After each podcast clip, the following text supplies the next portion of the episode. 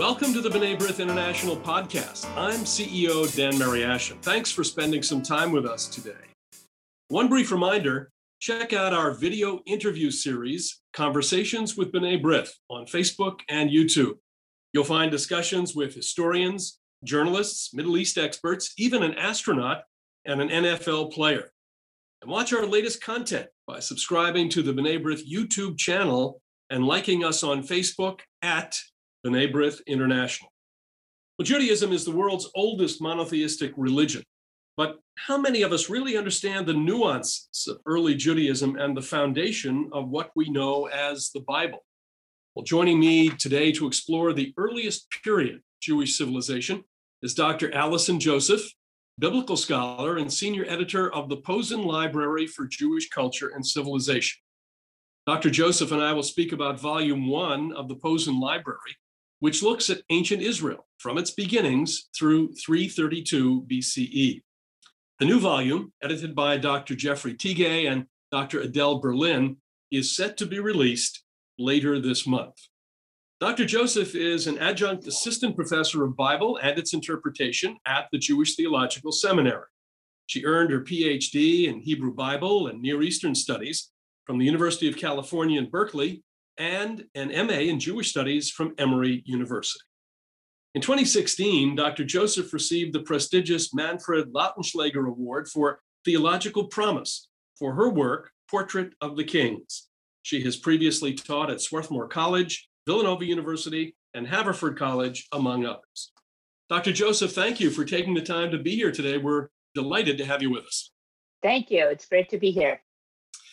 Well, as a Bible scholar and someone who focuses on biblical interpretation, what intrigued you most about being an integral part of the Posen Library? And, and how would you describe Volume One?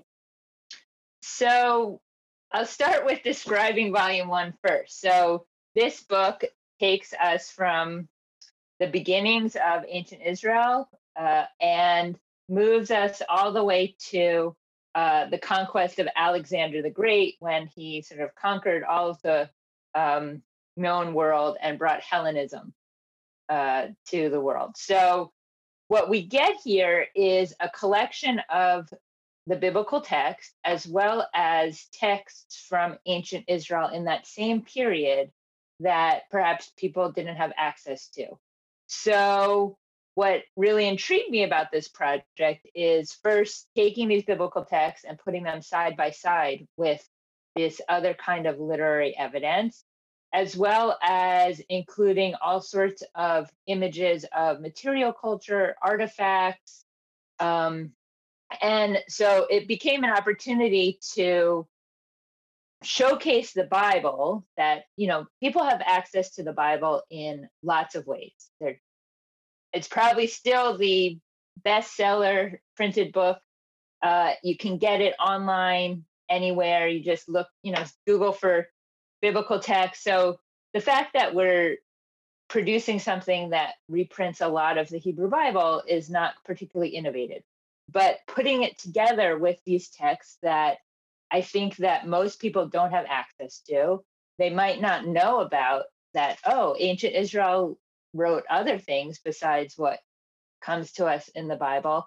And here are images of maybe the kinds of implements that they use, uh, think their way of dress.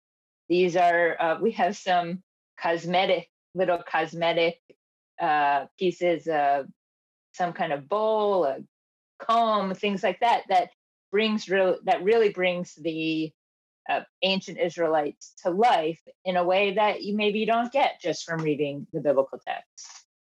So the Posen Library describes itself on, on its website. Uh, it's the Posen Library of Jewish Culture and Civilization. It says it's a vibrant, growing collection curated by leading Jewish studies scholars, which offers unprecedented direct access to excerpts from thousands of primary sources reflecting Jewish creativity, diversity, and culture worldwide spanning biblical times to the 21st century uh, when complete.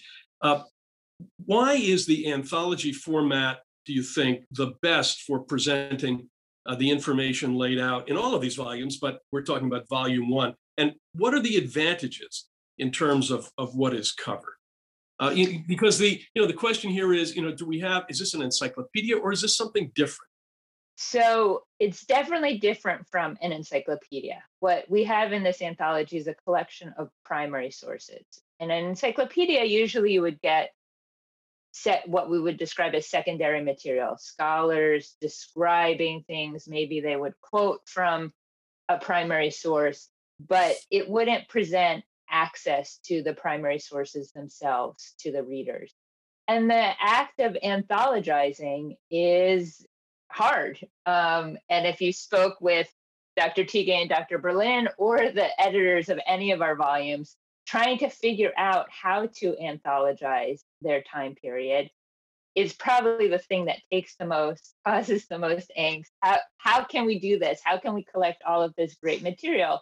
And the reason that it's so complicated is because there's not one great way to do it. There are many great ways to do it. And when you anthologize, you have to make choices. Okay, how, what am I including? How am I organizing it? Am I going to organize it by time period? Am I going to organize it by theme, by genre, by character? So when you have any kind of anthology, there are a lot of choices that have to be made by the anthologizer. And what we've done in the Posen Library is collect text and organize them by genre, which when you deal with the biblical text is very interesting because it pulls biblical texts from throughout the the biblical canon. So different from where they might appear if you had a printed bible. But it also means that once you get the whole anthology together and with the publication of volume one this is the fifth of 10 volumes so we have half of the anthology published you have the ability to look at a genre across time. Okay, here's poetry. We're looking at poetry. What's the poetry of the biblical period and led how does it compare to modern Israeli poetry that often has biblical themes? Can we see any kind of continuity or is there something interesting about the discontinuity? And so by creating that kind of anthology around an organizing principle, you have this ability to look across time. Let's talk about the Bible. Uh, for a couple of thousand years, Jews have been reading the Hebrew Bible. Are there are there new ways to read it in the 21st century? And how are age-old texts being interpreted differently now? Sure. There's a lot. Well, so the Bible has always been a part of um, Western culture. Uh, it's often in our American culture. It's often misused in, I think, our political landscape. Uh, we see all sorts of things in the news about how to read the Bible. But one of the things that we're trying to do uh, with presenting this material in the Posen Library is trying to see what is the context that presented this? What can we learn about the ancient Israel, ancient Israelites who produced the Bible? What can we learn about their daily life? Can we see any um, what is the influence that the Bible has had? And it's really kind of a question of why did we start this anthology of Jewish culture and civilization in the biblical period? If really these people most precisely were not Jews. It's only at the very end of the period of volume one that volume one covers that we can uh, really call these people Jews. They were ancient Israelites. So it is a question of okay, why are you starting Jewish culture and civilization with people who weren't Jews? Their Judaism doesn't look anything like what we've known uh, Judaism to develop into. But on the other hand, how could you not start an anthology, an anthology about Jewish culture and civilization with the Bible and you know the the civilization that produced the Bible? Because at least for Judaism, Judaism looks to the Bible as its origins. These are the foundational stories that um, influence the way that Judaism develops, the way that Jewish ritual develops. If you think about, you know, we're only a few weeks away from Passover, right? In the Bible, we have the original Passover. The original Passover didn't look anything like what Passover looks like today, but we the way that's developed through the rabbinic period and into you know our modern interpretations of how do we how how are we jewish? How, how, what is judaism and what is jewish culture and civilization? It looks back to the biblical period.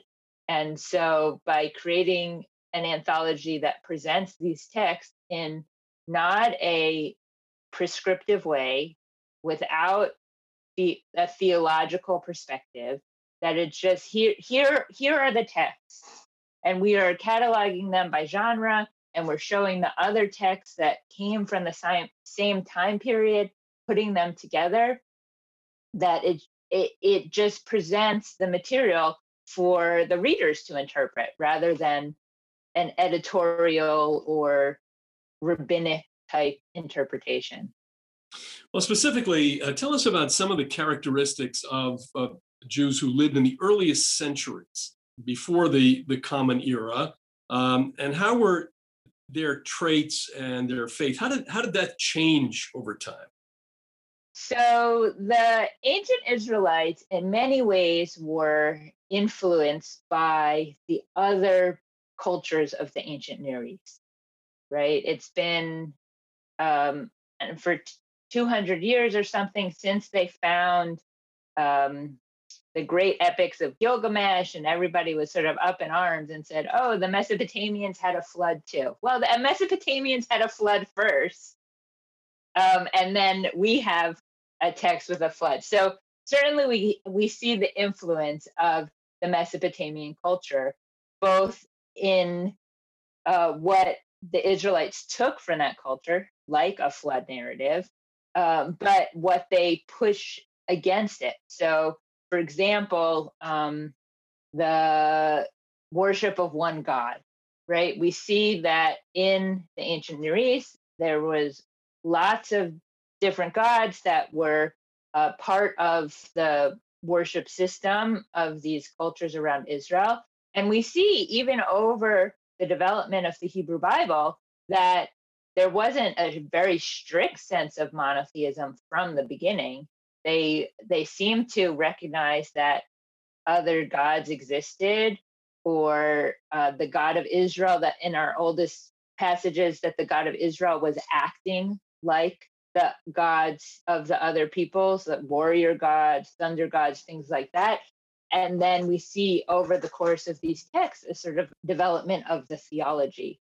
And so we see that sort of develop in the way that then comes into what we think about Judaism today. But I don't think that these Israelites spent a lot of time talking about religion or thinking about religion the way we do, a separation between religion and other parts of their lives, or even within genre, separating, say, oh, this really is fiction and this really is history. I don't think they took our modern, they thought about these categories the way that we do as modern people to sort of determine like oh well you know you need to put it in that section of the library because that's really history and you have to put it here because that's really fiction. I think that it all just sort of blended together. They weren't as concerned with these kind of categories that we are. religion no but it was but it was much more central to their daily sure. life yes. than it would be to to most of us. Sure and what, you know what, go ahead. Uh, i was just going to suggest one one of the great pieces we have is that it it's a image of a non-Israelite text from um, from Mesopotamia that is a that it's an idol mouth washing ritual. And the reason I think it's so great is because if you think about the monotheism that develops from the Bible, right? And the Ten Commandments, you shall have no idols. And if you think about the Midrash, the story about uh, the Abraham as a boy going into his father's shop and smashing all the idols. I think it's easy for us to say, well, how could these people think that the idols were really gods? You know, if you're, I, I think that it's hard for us to think about. So this image of the mouth washing ritual text basically is something after a guy would make the idol they would do this ritual that would basically animate it, make it come alive. Because how could idol worshippers worship something that they had just created, right? I just, you know, made a project and I formed it out of clay, and now I'm going to say that's a god. So that I think is hard for us to even kind of understand. It seems almost silly. But here we have um, this text that shows a ritual of how you would sort of imbue divineness or something onto the the thing that you had just created. So what are the what are some of the key events uh, in this period that might be uh, familiar to our listeners? Sure. Well, we start at the very beginning. If you want to talk about key events with the creation and the flood, but if you want to get into uh, more kind of historical events, it brings us through the destruction of the temple and the exile from Jerusalem by the Babylonians in the um, in the sixth century, and we start to see the development of diaspora communities in Egypt and Babylonia uh, that are, you know, once they get exiled from the land of, of Israel. So that is a key historical moment. We also see the development of the monarchy, right? Starting from um, the Davidic monarchy, and then we have two the split of the kingdoms. We have the northern kingdom, which encompasses 10 northern tribes, and then the southern kingdom with the remaining two tribes. And so uh, we see all these all of these sort of historical moments that then influence uh, what happens. It's kind of the period after the Hellenistic conquest that we really see the development of the diaspora and people sort of all, Jews moving kind of all over the known world um, in a way that we didn't see, I would say, in the early part of this period. Well, you mentioned uh, artifacts uh, of this period. What do those artifacts of early Judaism show us about a daily life in ancient Israel? Religious practices or household tasks, uh, architecture, uh, tell us about what, what those objects tell us. So we have collections of both reconstructions and images of archaeological sites of houses. It gives us a sense of how people were living. It was very typical in the early part of this um, period in the Iron Age for people to live in a four room, they would call it a four room house because it's exactly what it sounds like. It was a structure that seemed to be have four subdivisions. We have collections of pots uh, at that time, which tell us both, you know, the kind of things people were cooking with, but also tells us a little bit about um, the kind of trade and interaction they had with neighboring people. So it was very common to find Phoenician pots all over. So it just meant that the Phoenicians who were living sort of on the the coast of the Mediterranean, they were their wares were coming into Israel. It was, it was we have ton, we find tons and tons of that kind of stuff. So it's nothing to write home about, but it means that they these were the usual things that people were using.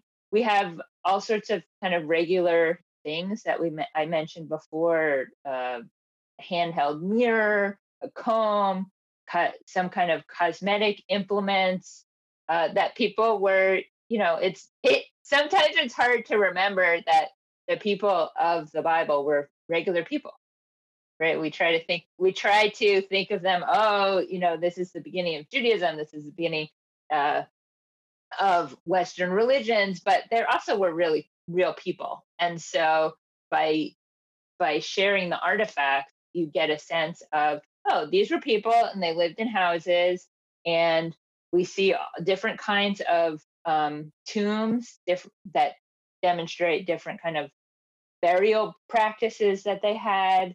Um, and we see that they used you know regular things for cooking and for adornment and um, things like that let's talk about adornment for a second i mean how how was art expressed we just read i think it was last week in the parasha about Bezalel and um, all of the, the very clear instructions about um, uh, uh, decoration. And yet, we have a prohibition against uh, uh, creating uh, images, human images. So, how was that art expressed? When you talk about adornment, uh, what what would we see if we walked in into a typical four room house? So we have very limited examples of anything that you would sort of describe as art from ancient Israel, not just sort of what we've collected into this volume. There are very limited examples of painting, whether that means people didn't decorate their homes with painting or it just didn't survive, that we don't really know. Uh, but the four room house, it was often made out of mud bricks and it had minimal adornment. One of the things that we have tried to do is find places where we could see examples of ways people dress. So, for example, we have these tremendous relief, Assyrian reliefs. One in particular, we have a number of images from the relief um, from the Battle of Lachish, where the Assyrians really kind of crushed the Israelites. And the goal of it is to kind of memorial, memorialize the victory. But if you try to look at it a different way, you can say, oh, these guys are wearing this kind of outfit, a tunic with a belt and a hat.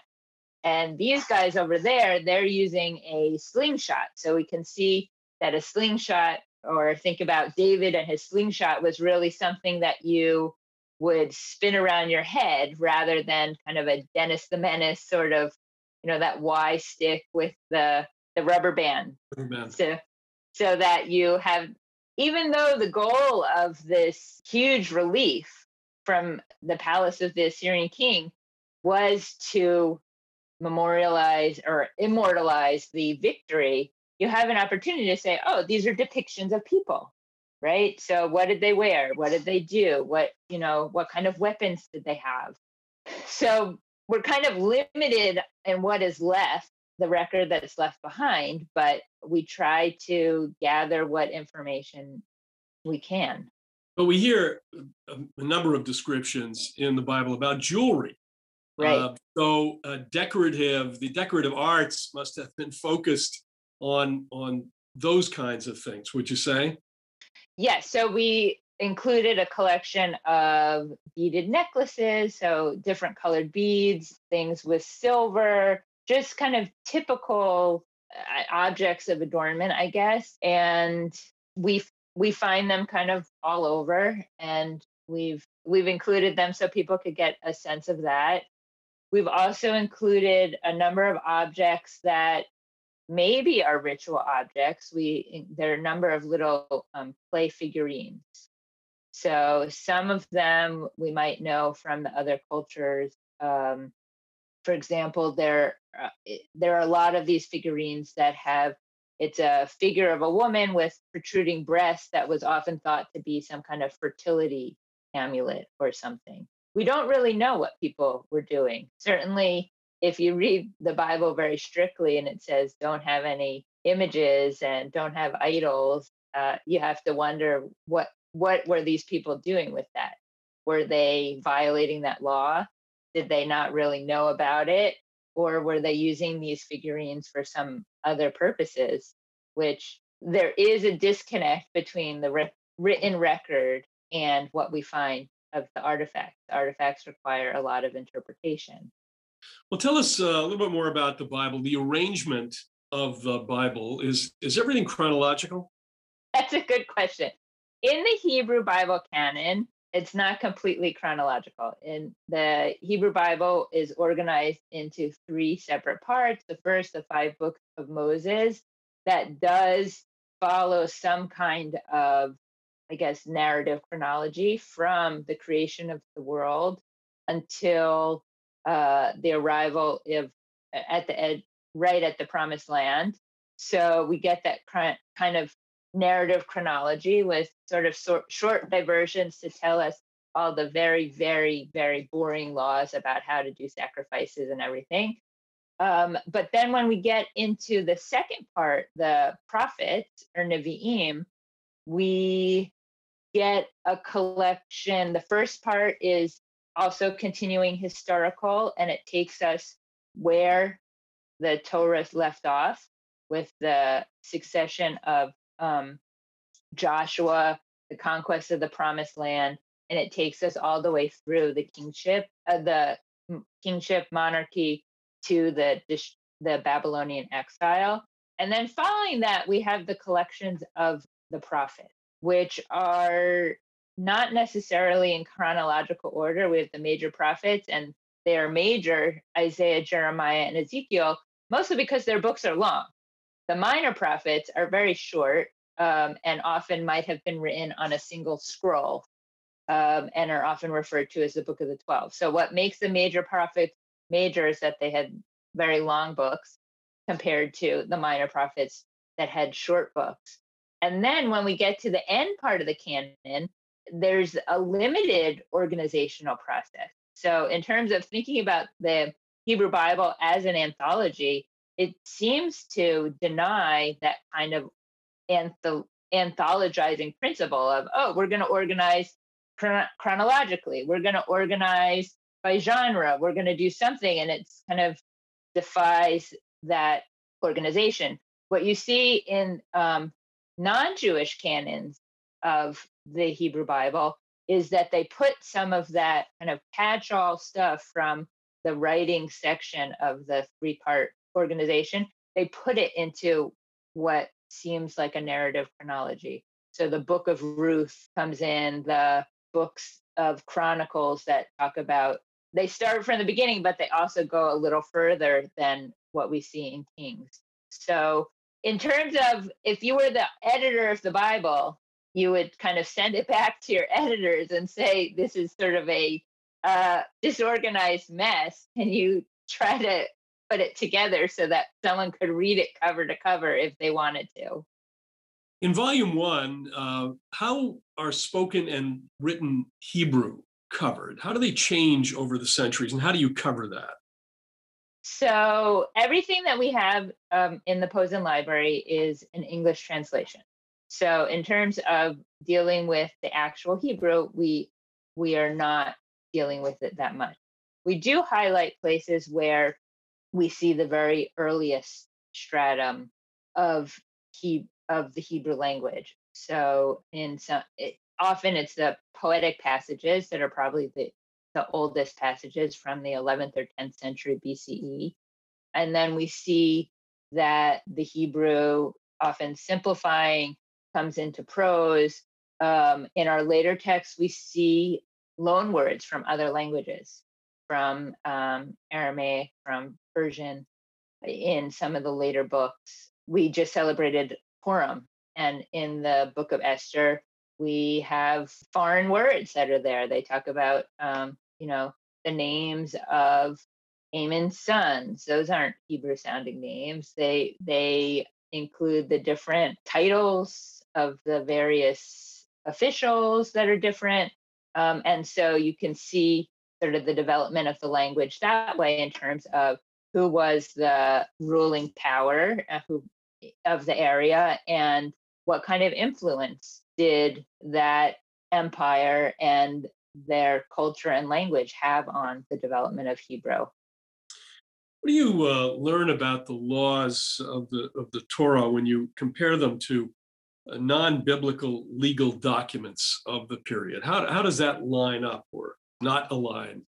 So I guess there are a few ways that that happens, and they both align and not align. So when you look, so when we include the the legal documents is one of the genres that that we've collected text under. You have some discussion of how they are influenced by the ancient Near Eastern legal documents, like, for example, the Code of Hammurabi. But even within when when you look at the actual texts, you see that there are these extra biblical texts that also tell us about what people are doing. So one that I think of in particular is a legal complaint from a place called Mitzad Hashivyahu, which is somewhere between Tel Aviv and Ashdod. And it was written on an ostracon, which is a broken piece of pottery that, you know, they would recycle it. They, they would have a broken pot and they would use it to write on. And so in this document, we have a legal complaint from a guy who is working in a field and he's talking about the the taskmaster not returning his uh, collateral garment. So we have a law in Exodus 22 that basically says if you owe someone a debt and you give them your garment as your collateral, they have to return it at night because it's your only garment, right? Maybe it's his jacket or something. It's going to be cold. You need it for the evening. And uh, the law in, in Exodus 22 tells us that you're supposed to return the garment in the evening. But in this legal complaint from Mesad Hashavyahu, we have this complaint that the worker is bringing to some commander or governor, some municipal authority there saying, I measured my harvest, everybody saw me do it, but the guy didn't give me my cloak back. And so he's appealing to this guy of authority to impose the law to get the guy to give him his garment back. And so we see with something like this that it uh, confirms what the biblical law was. You were supposed to give back the garment. The worker is saying you didn't. You're not doing the law, and this guy's violating it. So we see that uh, this was a law that was really in effect, you know, on the ground.